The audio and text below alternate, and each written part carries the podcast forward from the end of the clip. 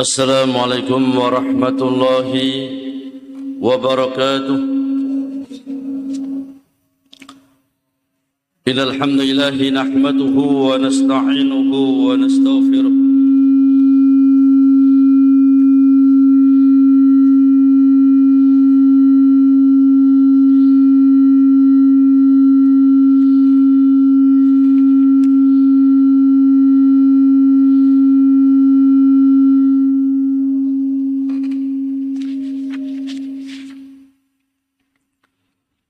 ونتوب إليه.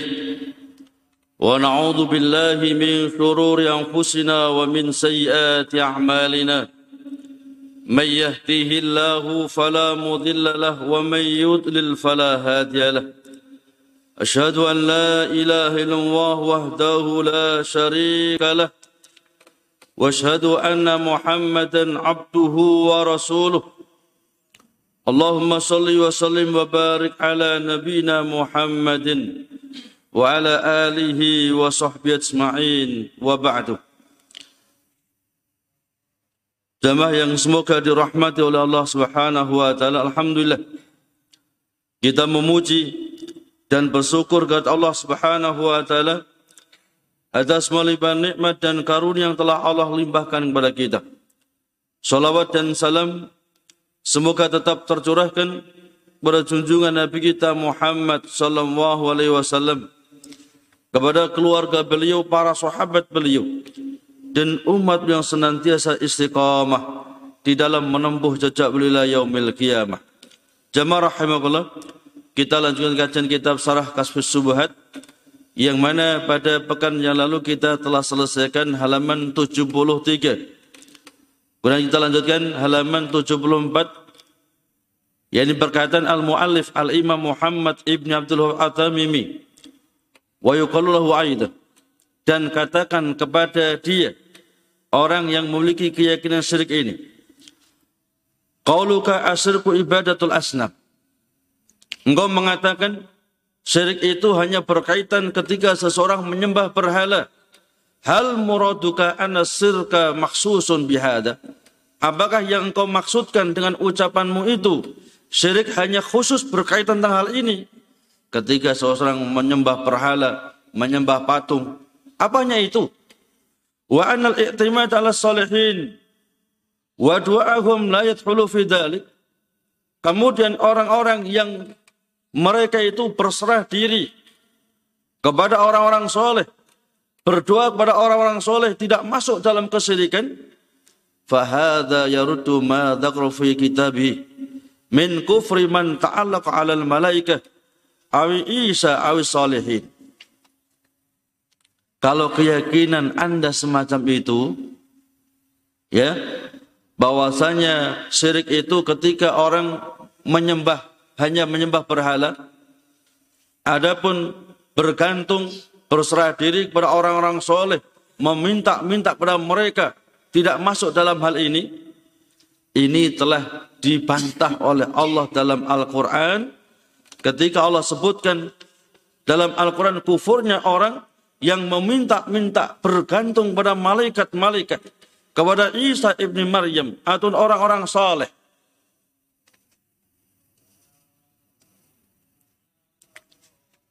Jadi ucapan orang-orang yang punya keyakinan syirkiyah ini yang mengatakan syirik itu hanya ketika orang menyembah berhala, patung. Ini dibantah oleh Allah. Ketika Allah Subhanahu wa taala sebutkan tentang kufurnya orang-orang yang mereka itu beriktimat, bergantung, berserah diri kepada malaikat-malaikat. Allah telah berfirman dalam surat Saba ayat 40 sampai 41, "Wa yauma yaksaruhum jami'a, thumma yaqulu lil malaikah aha iyyakum kanu ya'budun?" Dan ingatlah yaumil kiamah, hari di mana seluruh makhluk-makhluk dikumpulkan oleh Allah. Kemudian Allah berfirman kepada malaikat-malaikat, Aha ula iyyakum kanu ya'budun, apakah mereka-mereka manusia itu yang dulu di dunia menyembah kalian? Kalau berkatalah malaikat-malaikat, Subhanaka anta waliyuna min tunihim, bal kanu ya'budunal jinna aksaruhum bihim mu'minun. Maka malaikat-malaikat ketika ditanya oleh Allah nanti di yaumil kiamah, apakah mereka manusia manusia yang dulu di dunia menyembah kalian? Para malaikat mengatakan, Subhanaka, maha suci engkau ya Allah. Anta waliyuna, hanya engkau penolong kami ya Allah. Selain mereka. Bahkan mereka manusia itu, ya'budunal jinna. Kebanyakan menyembah kepada jin. Aksaruhum bihim mu'minun. Kebanyakan mereka beriman, yakin kepada jin. Bukan menyembah kami, tetapi menyembah jin. Ini malaikat-malaikat Allah ditanya oleh nanti di yaumil kiamah ya ketika banyak manusia menyebut-nyebut malaikat ya malaikat-malaikat Allah bergantung pada mereka karena punya keyakinan malaikat itu nggak punya dosa malaikat itu orang yang dekat dengan Allah makhluk yang paling dekat dengan Allah maka ya meminta ya meminta syafaat mereka langsung pada malaikat-malaikat. Maka ditanya oleh Allah, apakah mereka manusia yang dulu di dunia mereka menyembah kalian? Tidak ya Allah. Masuk engkau ya Allah. Mereka tidak menyembah kami, justru mereka manusia itu menyembah kepada jin dan kebanyakan mereka beriman kepada jin. Artinya ditanya semuanya oleh Allah itu untuk iqamatul hujjah maka perkataan orang musyrik yang mengatakan kalau syirik itu hanya menyembah patung terbantahkan dengan ayat ini. Ketika malaikat-malaikat ditanya oleh Allah nanti dia umil kiamah. Karena mereka-mereka yakni makhluk-makhluk yang disebut-sebut, dimintai, didoai, bertawakal kepadanya. Tapi malaikat-malaikat Allah mengatakan justru mereka bukan menyembah kami, mereka menyembah pada jin. Allah Subhanahu wa taala juga telah berfirman di dalam surat Al-Maidah ayat 116. Wa qala Allah ya Isa ibn Maryam, a anta qulta lin-nas ittakhaduni wa ummi ilahaini min dunillah. Ketika Allah Subhanahu wa taala berfirman nanti di yaumil qiyamah. Wahai Isa bin Maryam, apakah engkau yang mengatakan kepada manusia, jadikan aku dan ibuku dua sesembahan selain Allah? Karena ada yang menyembah Maria, ada yang menyembah Isa.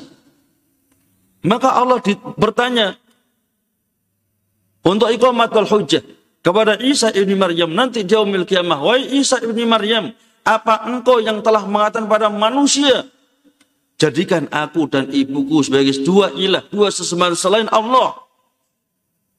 Karena engkau banyak disembah oleh manusia di permukaan bumi. Ibumu juga banyak disembah oleh manusia di permukaan bumi. Apa kata Isa? Qala subhanaka. Ma suci engkau ya Allah. Ma yakunu li an akula ma laisa li. Tidak layak bagiku untuk mengucapkan sesuatu yang enggak ada hak bagiku untuk itu. Aku enggak berhak disembah ya Allah. Ibuku Maryam juga enggak berhak disembah ya Allah. Aku enggak layak, enggak pantas mengucapkan sesuatu yang itu bukan hakku. In kutu kultuhu faqad alim tahu.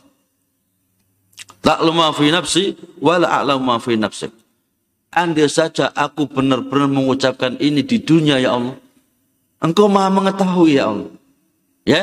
Engkau maha mengetahui ya. Ta'lamu fi nafsi. Engkau maha mengetahui apa yang ada pada diriku. Wala a'lamu fi nafsik. Sedangkan aku tidak mengetahui sedikit pun tentang diri engkau ya Allah. Jadi Nabi Isa pun nanti ditanya oleh Allah karena dia banyak disembah di permukaan bumi. Bahkan ditanya tentang ibunya Maryam. Karena Maryam ibunya Isa juga banyak disembah manusia di permukaan bumi. Membuktikan bahwasanya syirik itu bukan hanya menyembah patung. Tetapi ya bertawakal, berserah diri, bergantung, berdoa kepada malaikat-malaikat Allah. Kepada nabi-nabi, kepada orang soleh itu juga termasuk dalam sirkun akbar. Bisa paham?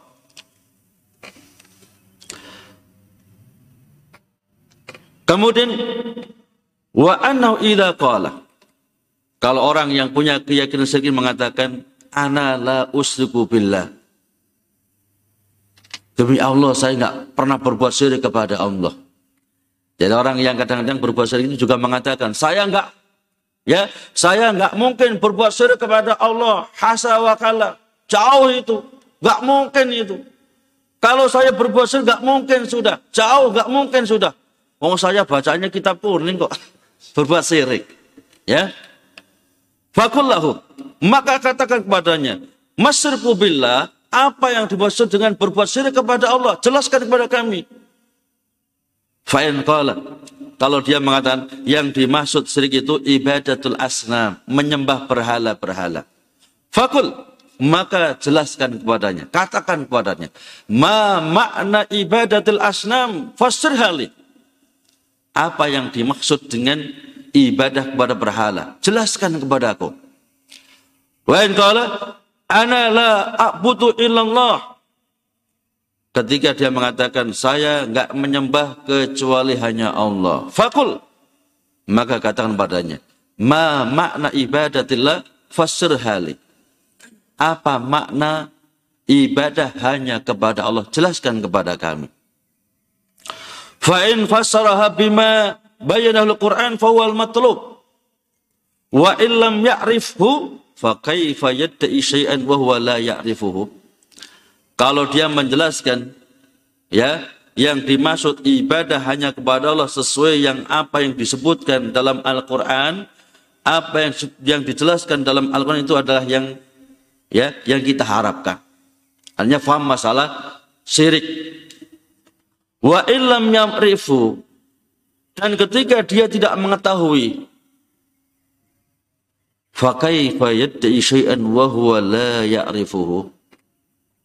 Bagaimana kalian ya menganggap kalian bebas dari syirik, menganggap kalian aman dari perbuatan syirik, menganggap dakwah yang selama ini dilakukan itu aman dari syirik, sedangkan kalian nggak ngerti tentang syirik. Ya, kadang-kadang kan ada orang mengatakan gitu. Oh saya nggak mungkin syirik, tapi sesaji, tapi ya sandingan. Kan mengapa? Karena dia nggak ngerti apa itu syirik. Maka ditanya, Ya, jelaskan kepada kami apa itu syirik. Syirik itu menyembah berhala. Ya. Kalau menyembah berhala, jelaskan kepada kami apa yang disebut dengan menyembah kepada berhala. Apa itu hanya patung saja? Kalau dia menjawab sesuai yang Allah sebutkan dalam Al-Quran, itu yang kita harapkan. Tapi kalau tidak, ya, atau dia tidak tahu, dia tidak bisa menjawab, maka kita jelaskan bagaimana Anda merasa aman dari perbuatan syirik sedangkan kalian nggak ngerti itu apa itu syirik. Wa in maknahu. Apabila dia mentafsirkan bukan sesuai dengan makna yang sebenarnya. Bayan talahul ayatul wadihah fi makna syirki billah wa ibadatil awsad Wa anul ladzi yaf'alunahu fi hadha zaman bi'aidihi. Maka jelaskan ayat-ayat yang jelas makna syirik kepada Allah, makna menyembah berhala-berhala yang selama ini mereka telah lakukan di zaman ini, yang di zaman Al-Imam Muhammad ibni Abdul Wahab At-Tamimi. Wa anna ibadallah wahdah la syarikalah yallati yunkiruna alaina wa yusikhuna fi kama saha ikhwanuhum haitsu qalu ajal ila ilata ilahan wahidan in hadza la sayun ujab karena sesungguhnya menyembah hanya kepada Allah tidak mensekutukan Allah subhanahu wa ta'ala. Itu yang selama ini mereka ingkari atas perbuatan kami. Jadi kami orang-orang yang muwahid tidak akan pernah menyembah kecuali hanya Allah, jauh dari semua perbuatan syirik kepada Allah. Dan itu yang selama ini mereka mengingkari kami. Wa yusikhuna fihi, bahkan mereka berteriak-teriak sebagaimana yang telah diucapkan oleh saudara-saudara mereka dari kalangan orang musyrik di zaman Nabi kita Muhammad sallallahu alaihi wasallam. Ketika mereka mengatakan ajal ahilata ilahan wahidan. Wahai Muhammad, Apakah akan engkau jadikan sesembahan-sesembahan itu hanya satu? Kita punya 360 sesembahan saja kita masih kekurangan kok. Apa akan engkau jadikan sesembahan sesuatu hanya satu, hanya Allah saja? Tidak boleh pada lata, uza, mana, suwa, yagus, dan seterusnya. In hadha ujab. Ini sungguh suatu perkara yang sangat mengherankan. Jadi kadang-kadang orang yang bertauhid, orang yang memurnikan tauhid, itu justru dianggap aneh, dianggap asing. Ya, dia nggak mau berdoa kecuali kepada Allah. Dia tidak mau bergantung kecuali kepada Allah. Dia tidak mau berserah diri, bertawakal kecuali hanya Allah dianggap aneh. Ya. Wa idza arafta anna hadha alladhi yusammihi al-musyrikuna fi zamanina yani kabir al-i'tiqad wa huwa sirq alladhi nazala fihi al-Qur'an. Wa qatala Rasulullah sallallahu alaihi wasallam. Apabila engkau telah mengetahui tentang hakikat perbuatan mereka yang menjadikan kuburan orang-orang saleh ataupun menjadikan orang-orang saleh sebagai wasilah-wasilah perantara antara dia dengan Allah kesirikan yang mereka lakukan dan ini disebut oleh mereka dengan kabirul i'tiqad Inilah sesungguhnya kesyirikan yang dengan itu Allah turunkan Al-Quran untuk memberantasnya. Wa qatala Rasul alaihi salatu wasalam anna salihi. Dan Nabi juga memerangi mereka orang-orang musyrik yang menjadikan lata, uza, mana, suwa, yagus, sesembahan-sesembahan selain Allah mereka diperangi Nabi sampai mereka mengucapkan asyhadu alla ilaha illallah wa asyhadu anna muhammadar rasulullah. Jadi orang-orang musyrik di zaman Nabi, mereka nggak yakin kalau Lata menciptakan, nggak yakin itu. Nggak mungkin penyakit semacam itu.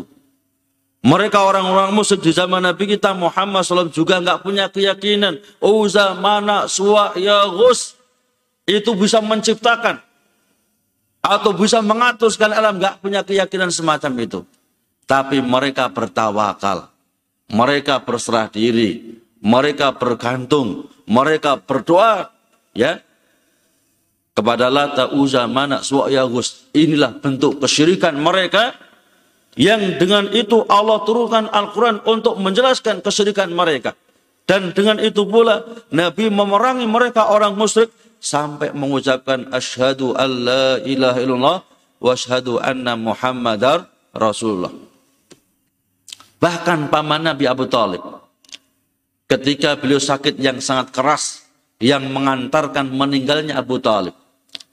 Nabi kita Muhammad SAW memberikan nasihat. Ya Ami, Qul la ilaha illallah Kalimatan uhajulaka biha indallah. Wahai paman, ucapkan la ilaha illallah. Dengan satu kalimat la ilaha illallah ini, aku akan berhujah di hadapan Allah agar anda mendapatkan rahmatnya. Anda masuk surga Allah. Maka berkatalah Abu Jahal. Berkatalah Abdullah ibnu Umayyah. Atargabu ammilati Abdul Muttalib. Apa kamu benci dengan agama Abdul Muttalib? Kalau engkau mengucapkan la ilaha illallah, berarti itu mengingkari lata, uza, mana, suwa, yahud dan sebagainya. Jadi faham Abu Talib, faham yani Abu Jahal, faham Abdullah ibnu Umayyah, faham tentang konsekuensi seseorang ketika mengucapkan la ilaha illallah. Mereka harus meninggalkan sesembahan-sesembahan selain Allah. Lata, Uza, Mana, Suwa, Yagus, semuanya harus ditinggalkan. Makanya Abu Talib tidak mau mengucapkan kalimat La ilaha illallah karena faham tentang konsekuensinya. Ya, Abu Jahal nggak mau mengucapkan La ilaha illallah karena dia faham konsekuensinya. Abdullah ibnu Umayyah tidak mau mengucapkan la ilaha illallah karena mereka juga faham tentang konsekuensinya. Apa itu? Tidak boleh berkantung, tidak boleh bertawakal, tidak boleh berserah diri, tidak boleh berdoa kecuali hanya kepada Allah Subhanahu wa taala. Faham gak ini? Yang disayangkan sekarang ini mengucapkan la ilaha illallah tapi jimat pancet, sikap pancet, sesaji pancet, tumbal pancet, ya. Mensyukurkan Allah dengan hamba-hamba Allah yang dianggap soleh tetap bahkan rutin tiap bulan atau mungkin sudah dijadwal sudah setiap sepekan sekali ya ke kuburan fulan-fulan tawasul minta-minta situ mengapa karena nggak paham kalimat tauhid la ilaha illallah. Seperti burung beo itu loh. Assalamualaikum. Jadi ada orang datang, Assalamualaikum. Maling datang juga Assalamualaikum. Ya, bukan hanya tamu, maling datang Assalamualaikum. Karena burung beo nggak ngerti apa maksud Assalamu alaikum. Maka harus belajar, faham supaya faham. Wa'lam anna sirkal awwalin akhafu min sirki ahli zamanina bi amrayni Kata beliau Al-Imam Muhammad Ibn Abdul Wahab maka ketahuilah kesirikan orang-orang dahulu di zaman Nabi itu lebih ringan. Ya, lebih ringan dibandingkan kesirikan yang dilakukan orang-orang di zaman kami, di zaman Al-Imam Muhammad Ibni Abdul Wahab At-Tamimi. Bi amro ini dengan dua sebab.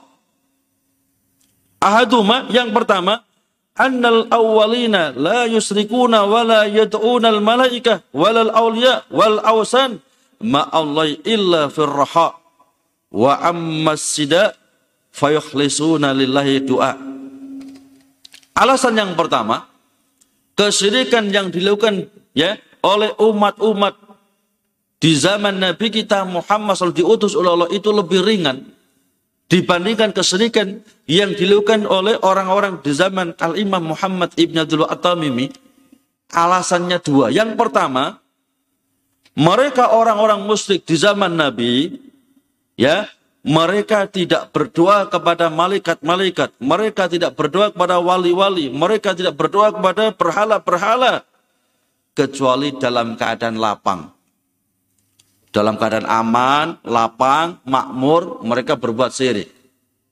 Wa amma siddah fayuhlisuna lillahi du'a. Adapun dalam keadaan genting, panik, menakutkan, mereka lupa kepada lata uzza mana itu. Lupa sudah. Mereka hanya ingat kepada Allah subhanahu wa ta'ala.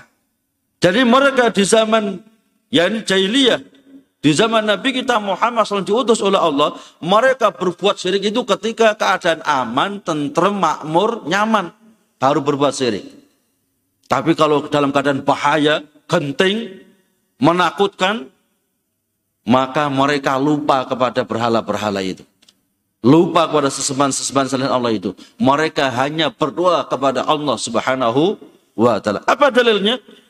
Allah subhanahu wa ta'ala berfirman dalam surat Al-Isra' ayat 67. Wa idza massakumudz dzurru fil bahri dhalla man tad'una illa iyyah falamma najjakum ilal bari a'radtum wa kana al-insanu kafu ya wa kana al-insanu kafura Allah telah berfirman wa idza masakumudz dzurru fil bahri dan apabila engkau tertimpa suatu musibah bencana ya di tengah lautan, gelombang yang besar misalnya. Ya, terombang ambing gelombang yang sangat besar. Kata Allah, "Dhalla man tad'una illa iya." Mereka lupa kepada ya sesembahan-sesembahan yang selama ini mereka mintai. Kecuali mereka hanya minta kepada Allah. Perhatian di sini. Allah telah berfirman, dan ketika kalian tertimpa suatu musibah di tengah lautan, digoncang ombak yang luar biasa.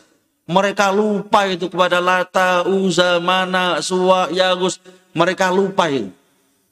Mereka hanya minta kepada Ya Allah, selamatkan kami, Ya Rahman, selamatkan kami, Ya Rahim, selamatkan kami. Doanya hanya kepada Allah. Jadi misalnya ada lahar, mungkin ada banjir, ada longsor, ada gempa bumi. Kalau minta hanya kepada Allah. Ya. Falamma najjakum ilal bari dan ketika kami selamatkan kalian di atas daratan, selamat sudah. ya diombang-ambing gombak kemudian diselamatkan oleh Allah. A'aradtum wa kanal insanu kafur. Kalian kembali berpaling berbuat syirik. Jadi kalau di tengah lautan di ombak yang luar biasa mereka hanya minta kepada Allah. Tetapi ketika sudah selamat di daratan, kalian kembali berbuat syirik kepada Allah. Ini kesyirikan orang-orang di zaman jahiliyah. Adapun kesyirikan di zaman Al-Imam Muhammad Ibn Abdul Wahab At-Tamimi, mereka berbuat syirik baik dalam susah ataupun senang. Dalam genting ataupun dalam keadaan sejahtera. Dalam keadaan aman ataupun tidak aman. Terus berbuat syirik. Ini alasan yang pertama. Faham maksud saya?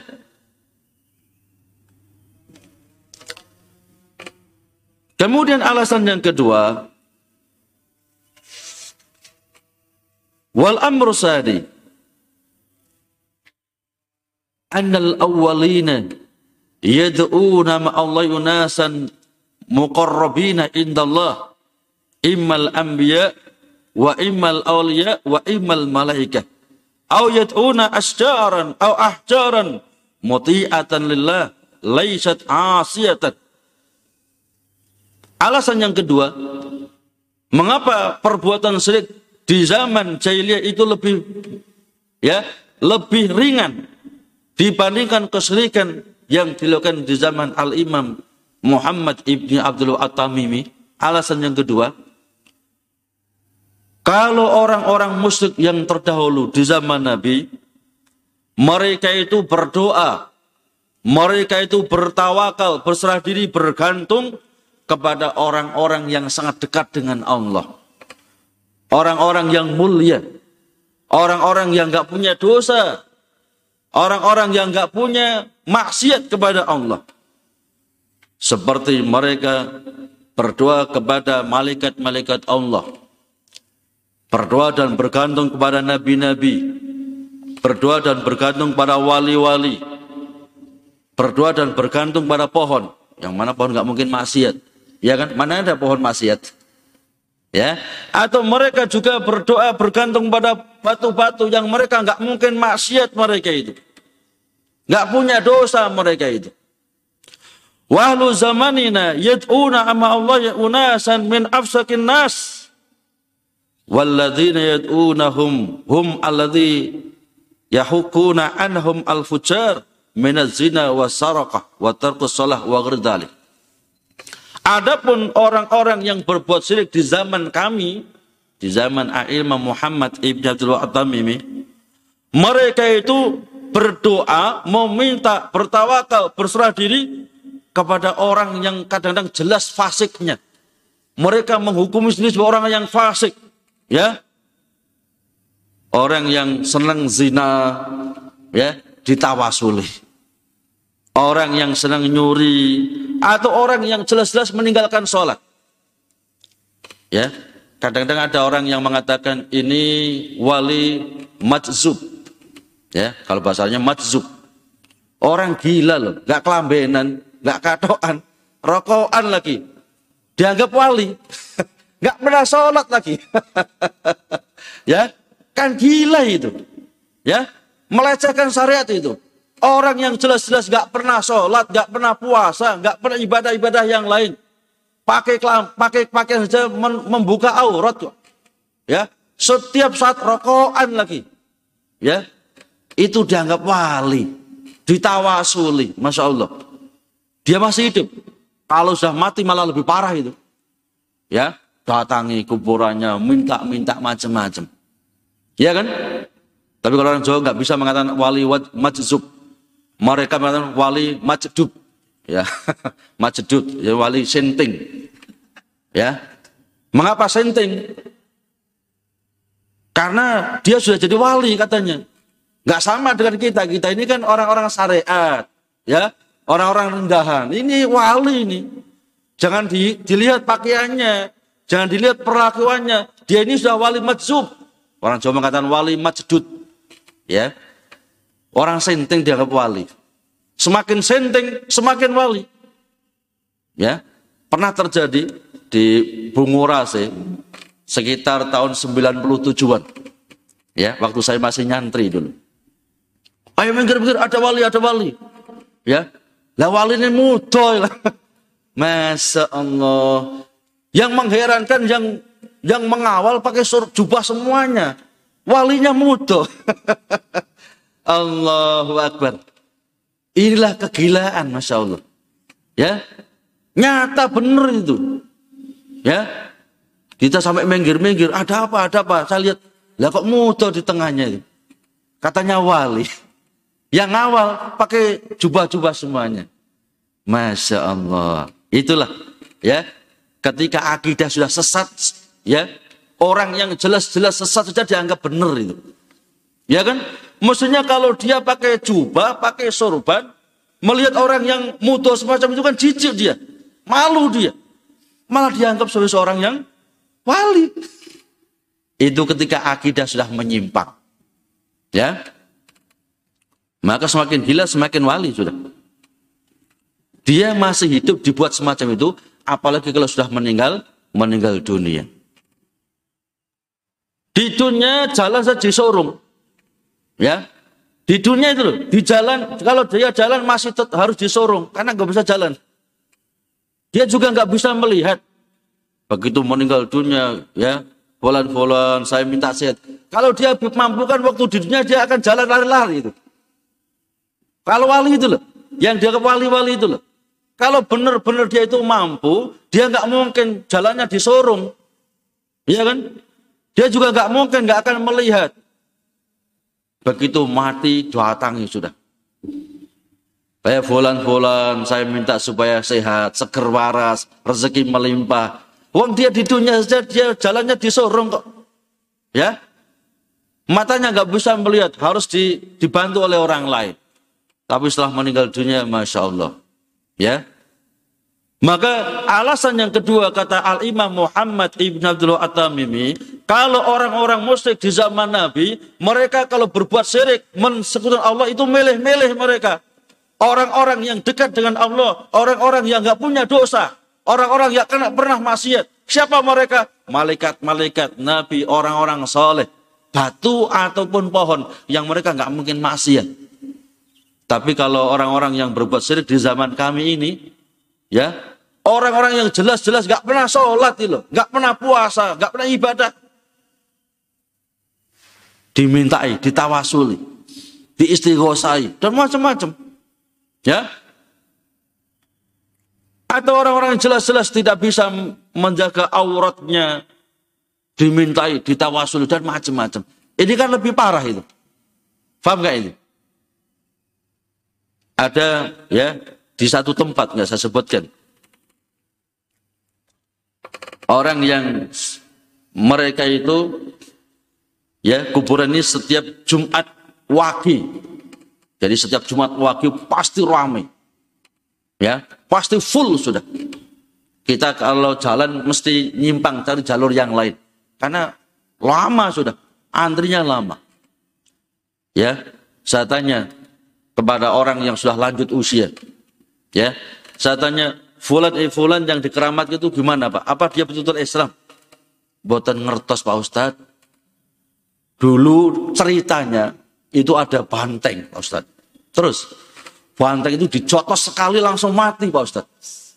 Kemudian maka setelah itulah setelah dia mati dikeramatkan semacam ini. Dia Islam atau enggak?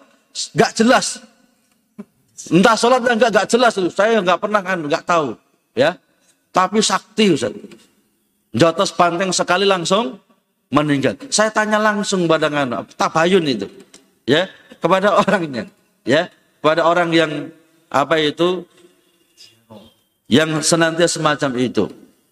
Ya. Ternyata karena dulu dia pernah sakti. Ya, bukan karena dia orang yang ahli ibadah. Bukan karena dia orang yang ahli, ahli ibadah atau orang yang jauh dari maksiat, tapi gara-gara satu jotos banteng sampai mati. Ya, setiap apa ya Jumat waki mesti full kuburannya sudah. Ya, ada kelambunya, macam-macam. Ada yang tawaf, ada yang ngaji, macam-macam sudah. Ya, tawafnya pun juga tujuh kali. Seperti tawaf di Ka'bah itu. Jadi motor, ada yang motor, ada yang baca Al-Quran dan macam-macam. Ya, itulah orang-orang yang nggak paham tentang tauhid, maka harus belajar. Kalau tidak, kita akan terkena yakni talbis kerancuan-kerancuan mereka sehingga kita kadang-kadang juga bisa terpengaruh dengan kesyirikan yang ada. Jamaah rahimahullah, ini yang bisa kita sampaikan.